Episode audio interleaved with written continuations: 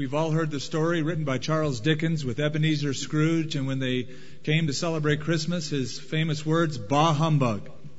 And he missed Christmas. There's a story of a man who missed an incredible opportunity. His name was Arthur, and his friend was named Walter. And Walter took Arthur on a long drive years ago to the countryside to show him a huge portion of land that he was going to buy. He had a vision, he had a dream. And they drove out of the city, drove off the main road to a large expanse of land with trees, cows, horses, and rundown shacks. Stopped the car, and Walter said, Arthur, get out of the car. I want to show you something. This is the land I'm going to buy, and it's going to be great. And I would recommend that you buy all the land surrounding it because I only have enough money to buy this. But when this dream is finally realized, the land around my project will have so many hotels, so many restaurants, so many meeting halls to contain the people that are going to come out to see my thing that you're going to make hundreds of money of times more investment than you put into it. And Walter, as he said this, got Arthur's attention, and Arthur thought, who would drive 25 miles out of the city to come out to some crazy idea like this? I'd never do something like that. Uh, he said, maybe later on. Walter said, later on will be too late, Arthur. You got to get in on the ground level now. Believe me, it'll be worth your money. And so Arthur came up with some flaky excuse that he couldn't bring enough money into the project, and so he would just forego the whole thing. And so, as history goes, Art Linkletter missed the opportunity to buy all of the land that now surrounds Disneyland that Walt Disney had envisioned. He missed a golden opportunity because he thought somebody was crazy. You know, Christmas is a little bit like that. It goes by every year, and the vast majority of people miss the opportunity, the true meaning of Christmas.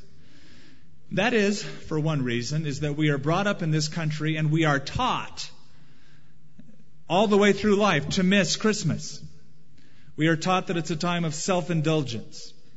We see it as an excuse to either make more profit to get more presents, to eat more food, or whatever. But by and large in this country, the true meaning is being lost. We don't call it Christmas anymore. Notice some of the commercials. Xmas, the cards. Merry Xmas. Merry Xmas. Or Yuletide greetings. Yule is a Babylonian term meaning log. Yuletide greetings. But the Christ of Christmas is left out. People are passing it by. I was reading this week USA Today and they had little excerpts of people around the country, and they asked, What is your most memorable holiday experience? None of, them, none of them had anything at all to say about the true meaning of Christmas. They even sported one article with a picture of a guy in Little Rock, Arkansas, who decided to hang out Christmas lights, and he put up one million 173,180 lights. I'm sure it was beautiful if you could sleep with that kind of lighting in the neighborhood but he missed the meaning of Christmas altogether. Now, not everyone does. There are those who are right on. They know what it means and they celebrate the birth of Jesus Christ. That's really what it's about. Now, granted, we don't know when Jesus was born. And you know what? I don't really care when Jesus was born. Most historians and scholars know that whenever Jesus was born, it wasn't in the middle of December or at the end of December or in wintertime because of the circumstances surrounding Jesus' birth and the way shepherds watched sheep at night. They weren't out on the hillside in the wintertime in Judea. But who cares when Jesus was born? He was born. He came. And he was born as a little baby for one purpose. His little hands were for one purpose to accommodate Roman spikes to die on a cross for our sins. And we need to remember that every time we celebrate Christmas. And it's good to get together and to refocus our attention upon the Christ of Christmas. I heard about a family every year they kept that memory and that vision of Christmas in their home. They saw it as a birthday party for Jesus. When they had their feast, they would leave the chair of honor at the head of the table empty for Jesus to be there with them. They made a birthday cake that said Happy Birthday Jesus on it, lit candles and they sung Jesus happy birthday at the end. Every Christmas they did this. And one year a visitor came and asked one of the little daughters, Ruth, Well, Ruthie, did you get everything you wanted for Christmas this year? And she had a beautiful response. She said, No, but then it's not my birthday. She knew the meaning of Christmas. She was taught well from an early age. When people miss Christmas, when people pass over the real meaning, they do it to their own detriment. Harsh results are in store for those who miss the true meaning of Christmas. And what I mean by that is, Christmas time is the loneliest time of the year for many people in America. The greatest depression rate is during Christmas. It's a time of emptiness for many people.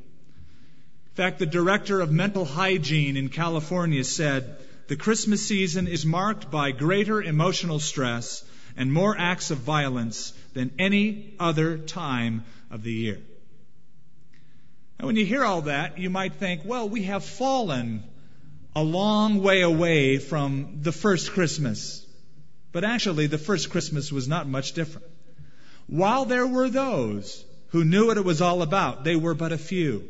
The vast majority of people skipped it by, passed it by, missed Christmas.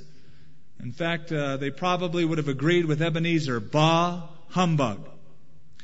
And so we want to look at uh, three different cameos this morning of those who passed over Christmas. Uh, first of all, in the Gospel of Luke, chapter 2, we get insight into a businessman who was too busy for Christmas. We read about it in verse 1. It came to pass in those days that a decree went out from Caesar Augustus, this is the big cheese in Rome, that all the world should be registered. Some of your translations say taxed, but it is registered. A census was to be taken. This census first took place while Quirinius was governing Syria. And so all went to be registered, everyone to his own city. And Joseph also went up from Galilee out of the city of Nazareth into Judea to the city of David, which is called Bethlehem, because he was of the house and the lineage of David, to be registered with Mary, his betrothed wife, who was with child. And so it was, while they were there, that the days were completed for her to be delivered. And she brought forth her firstborn son, and wrapped him in swaddling clothes, or cloths, as it says here, and laid him in a manger, a feeding stall for animals because there was no room for them in the inn. The reference here is an innkeeper, though he's not mentioned in the scripture. There was somebody who opened the door to that inn and said, I'm sorry, I know you're pregnant. Listen, I know, I know, I know, but I've got an inn to run and I'm full. See you later.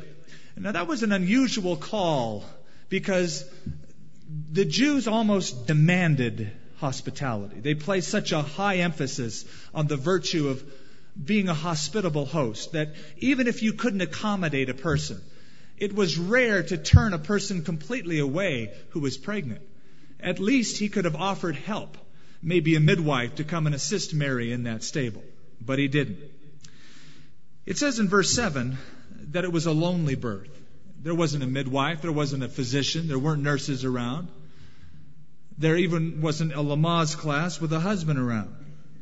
It seems that Mary did it all alone, for we read, and she brought forth her firstborn son, and she wrapped him in swaddling cloths and laid him in a manger because there was no room in the inn.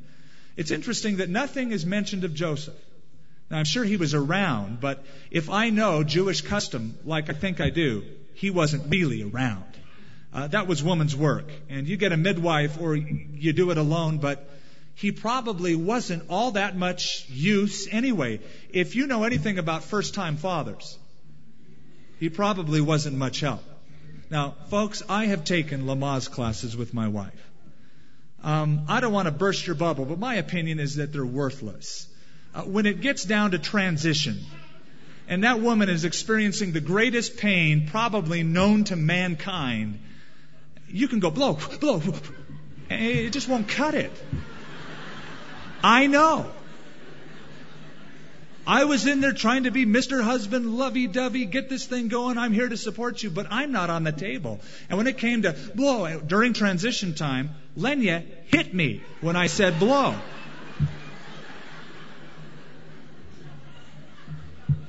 And then the doctor came in. The doctor said just a few more minutes, and I remember Lenya, she said, Listen, you try getting on this table and having a baby. It's not easy. She probably, Mary probably did it all alone that night in Bethlehem. Why was it she was turned away?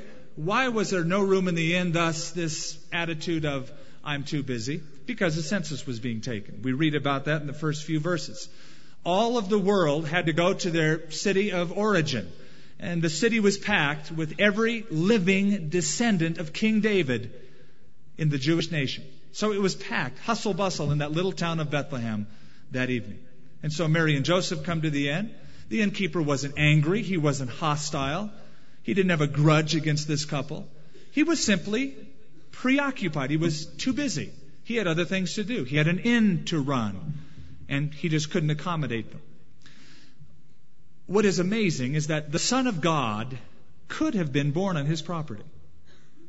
Had he have slowed down and not been so busy and maybe just heard their story a little bit, but he didn't have enough time to even pour out the milk of human kindness on a couple who could really use it. And folks, one of the reasons our country and by and large this world is such a lonely place is that we're just too busy to be involved. In an excellent book written recently by George Barna of the Barna Researching Group, he does an excellent job of capsulizing America when he says, We are overwhelmed by information, rocked by innumerable opportunities and a limited number of hours, and struggling to remain abreast of the sweeping changes that are impacting lifestyles and relationships. Millions of people are busy, not necessarily with sinful things, wrong things, just they're busy. They've got their little world to run. That's understandable. But this innkeeper came so close to having Jesus born on his property, but there was no room. He was just too busy. And especially this happens at Christmas, doesn't it? Christmas has that ability to pull at us. There's parties to attend, there's functions, there's presents, there's plays, there's shopping malls. And it's easy to be an innkeeper, to just get so busy with the season, but we miss the Jesus of the season. Have you noticed the faces in the malls of people who are shopping? Do they seem to be exuding with joy and abundant life and oh, the season of Christmas is so grand? No, they've got this kind of gritted, determined look like you touch that present that's on sale before me and you're a dead man. I want to get in and I want to get out. And, and look at the exhaustion, even among some of our faces, the Sunday before Christmas. It's like, I made it. Has a tendency just to get so busy. Question Are you too busy for God during this season? If so, you're too busy, period. Isn't it amazing that we can schedule with daytimers and computers and secretaries our world and our schedules, but we never schedule in our spiritual time. We let that sort of just fall into place wherever it makes it. We need to redefine what success is because though this is a time of making profit for some, Jesus said, What does it profit you if you gain the whole world but you lose your own soul? There are certain things that you just can't be too busy about. There was a young man graduating from high school, had his sights set on college. He knew what he wanted in life. An elderly Christian said, Well, son, tell me your plans. Have you planned out your life? Oh, yes. What are you going to do? I'm going to go to college. Great. Then what? Then I'm going to go to graduate school. Well, so you know where you're going? Yes. Then what? Then I'll hone my career and I'll get a place in the work world. And then what? I'll probably marry and have children. And then what? I'll raise my children, hopefully have a happy family life, and let them go to college. Then what? Then I'll probably retire and enjoy the latter years on all that I've made. Then what? Well, then I'll probably die. Fine. Then what? He only planned up to the time of his departure from this life. He had his life so scheduled, so busy, but the important thing, then what, was kept out of his life. Christians can do this too. I'm not just speaking to unbelievers, but Christians can crowd Jesus out of Christmas as well. It happens a lot. We cannot blame Caesar Augustus in Rome for overlooking the birth of Jesus, though some do. You can't blame him. He's so far away.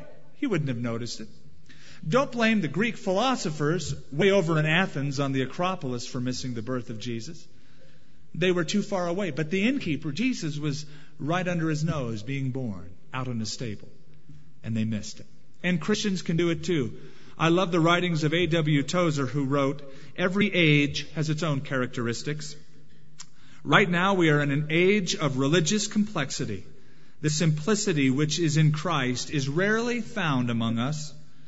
In its stead are programs, methods, and organizations, and a world of nervous activities which occupy time and attention but can never satisfy the longing of the heart.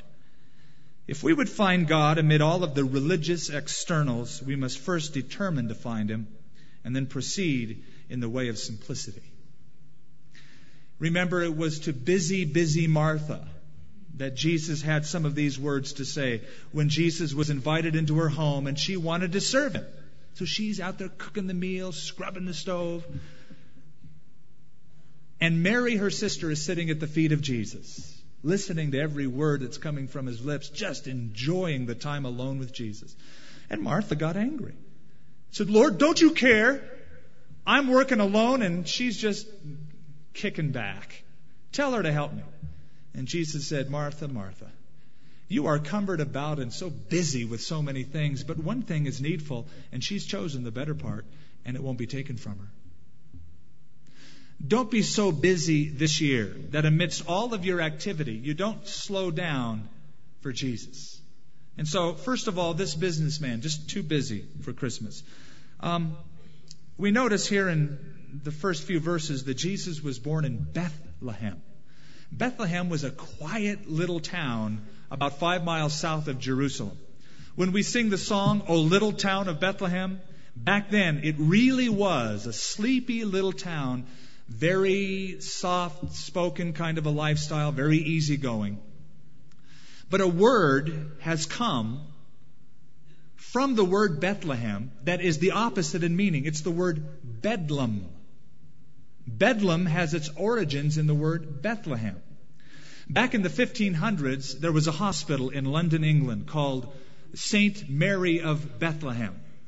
It was a hospital for the sick. It became an insane asylum for the insane.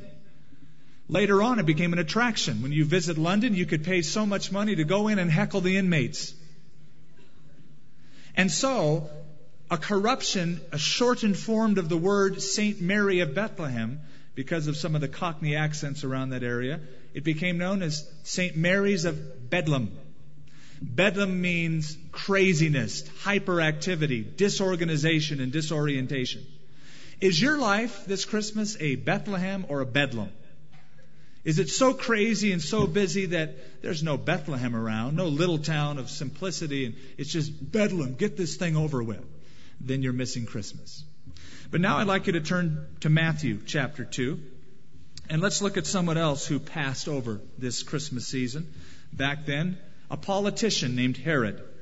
And his problem is that he was too afraid. Matthew, the second chapter, begins now, after Jesus was born in Bethlehem of Judea, in the days of Herod the king, behold, wise men came from the east to Jerusalem, saying, Where is he who has been born king of the Jews? For we have seen his star in the east. We've come to worship him. When Herod the king heard these things, he was troubled, and all of Jerusalem with him. And when he gathered all the chief priests and scribes of the people together, he inquired of them where the Christ, the Messiah, was to be born. And so they said to him, In Bethlehem of Judea. For thus it is written by the prophet, But you, Bethlehem, in the land of Judah, are not the least among the rulers of Judah, for out of you shall come a ruler who will shepherd my people Israel. And Herod, when he had secretly called the wise men, determined from them what time the star appeared. And he sent them to Bethlehem and said, Go and search diligently for the young child, and when you have found him, I or bring back word to me that I may come and worship him also. Uh, yeah, right. First part of this chapter, a strange group that we've never read about anywhere in the Bible surfaces called Magi. Or if you have an old King Jimmy, it says wise men. We see them in nativity sets every year.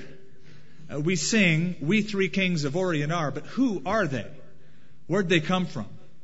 Well, they were kings of the east, east of Israel, in the land of Medo Persia.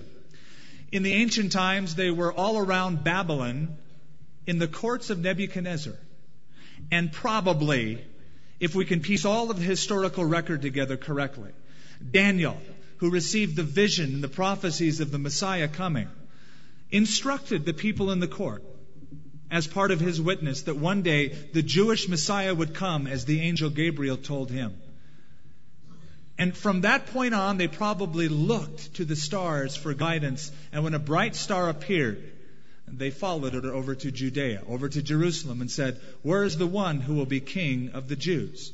When they came and asked this question, I want you to notice the wording in verse 3. When Herod the king heard these things, he was troubled. See that word troubled? It means perturbed, agitated. He felt threatened. The idea of the word is panic. And it says, all of Jerusalem with him. Let me tell you why he was so troubled. Herod was not a Jew. And the Jews tolerated Herod. They didn't like him. First of all, because he wasn't a Jew, he was an Idumean. Again, he was east of the land of Israel in the land of modern day Jordan. He had come into power because his dad did a favor for Rome, and in exchange, Rome gave him the borders of the Roman Empire to govern, the land of the Jews. And so his dad passed it on to him, and Herod became known as the king of the Jews by the Romans. Rome gave him an army, and they conferred the title King of the Jews to him. Well, now, these wise guys, in his opinion, these magi from the east came.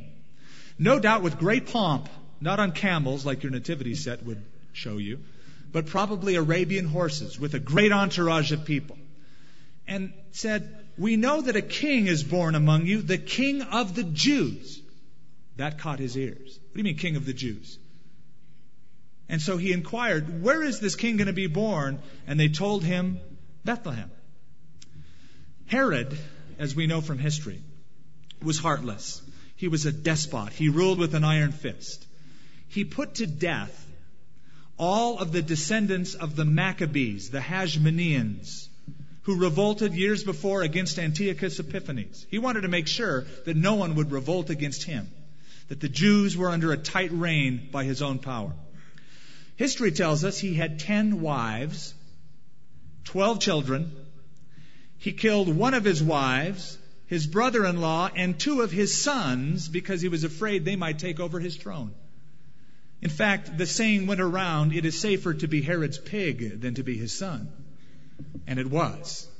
Because if he thought you might take over his throne, he felt threatened, he felt scared, and he'd put you to death. And so, these wise men come with a prediction after seeing a star that the king of the Jews is to be born.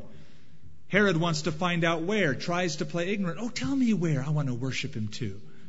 And then we read in verse 16 of the same chapter Then Herod, when he saw that he was deceived by the wise men, was exceedingly angry, and he sent forth and put to death all of the male children who were in Bethlehem and in all of its districts, from two years old and under, according to the time which he had determined from the wise men.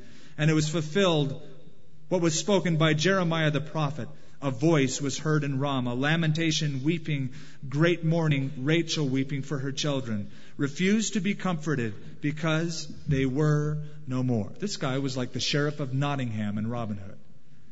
Anybody that smacks of control other than himself, he wanted to put out of the picture. He was afraid that the Jews who tolerated him would gravitate toward a new Messiah, and he wanted no part of it. There are, in our modern world, Herods or Herod types. Those that have an agenda and won't let anyone interfere with it. They've got their lifestyle, their business, their career, their power, their little ambition, and Jesus Christ to them is a threat. They see Jesus Christ as a threat. No one's going to be king of their lives. I don't want to get mixed up into some religious fanaticism that would make someone other than me control me give my life to Jesus, listen, I'm a self made man. Don't you interfere, God, with my lifestyle. There are millions of people who don't mind celebrating Jesus' birth. They'll even pray to Jesus when they're in trouble. They'll put up a nativity set in their home, call themselves Christians. And you know, religion is on the rise, the researchers tell us. It's becoming popular. But to them, it's like, well, I want to add Jesus to my life because I see the need for some spiritual thing. I need God. And uh, I'll go to church. And by the way, I've got kids now, so they need to be exposed to morals. I'll take them to Sunday school, and we'll do the church thing. But as long as God stays put, fine. If He interferes with my life and demands to control me and be Lord, no way. I spoke to a woman a few weeks ago who told me about her life. And she said, I, have gotten my life together finally. I've got my family together. My child is where I want him, and I've got my house, and I've got my church. And I suppose I'll go to that church as long as the person who stands up there and speaks agrees with what I believe in. I wouldn't be surprised if a lot of you people who are either coerced or just show up from week to week here uh, think the same thing. Oh, yeah, God and religion, church. It's nice to do it, especially now at Christmas, but I'm not going to let Jesus into my life and control and reign my life. I won't let him rule over me. I want him just where I need him, no closer. Self interest will ruin you, as you know. Relationships get broken apart because of selfishness, self interest. I want it my way. I want to do it my way happiness, joy, fulfillment in life is ruined by self interest. I have a book that I've told you about before. I want to quote from it again. It's written by secular authors, not Christians. After research, they, looking over America, wrote a book called The Day America Told the Truth. And they concluded Americans are making up their own rules. In effect, we're making our own moral codes. We choose which laws of God we believe in we have made ourselves the authority over church and God. And just like Herod, they miss Christmas. Well, there's another group I want you to look at in the same chapter. These are religious folks. And uh, if the businessman, the innkeeper, missed Christmas because he was too busy, and if Herod the politician missed Christmas because he was too afraid, these religious people missed Christmas because they were too indifferent, too apathetic. Notice with me, verse 3 of the same chapter. When Herod the king heard these things, he was troubled, and all of Jerusalem with him. And when he gathered all the chief priests and the scribes of the people together, he inquired of them where the Messiah was to be born. And notice they didn't miss a beat. They didn't say, oh no. They knew. And they quoted it. They said, In Bethlehem of Judea, it's written by the prophet, but you, Bethlehem, in the land of Judah, are not the least among the rulers of Judah, for out of you shall come a ruler who will shepherd my people Israel. They knew about the Jewish Messiah. They knew the expectation of the Jewish Messiah. They knew where the scriptures were, and they could quote them verbatim without even looking. They knew that at the time that they were living in, all of the Jews were dying under the oppression of the Roman government, and they were longing with a national expectation for a deliverer. Ever since Moses first issued the first prediction of the Messiah, which reads in Deuteronomy The Lord your God will raise up for you a prophet like me from among your own brothers. You must listen to him. These religious elite, these theologians, the caretakers of spiritual truth, knew that the Messiah was going to be born in Bethlehem. But they were too lazy, too apathetic, too indifferent to go five miles south and check it out. Is this our expectation? Is this the one? If so, man, we got to change. We've got to follow him. But they were too apathetic, too indifferent. They didn't care. It just passed them by. There's a scripture in the book of Amos in the Old Testament where it says, Woe unto those who are at ease in Zion.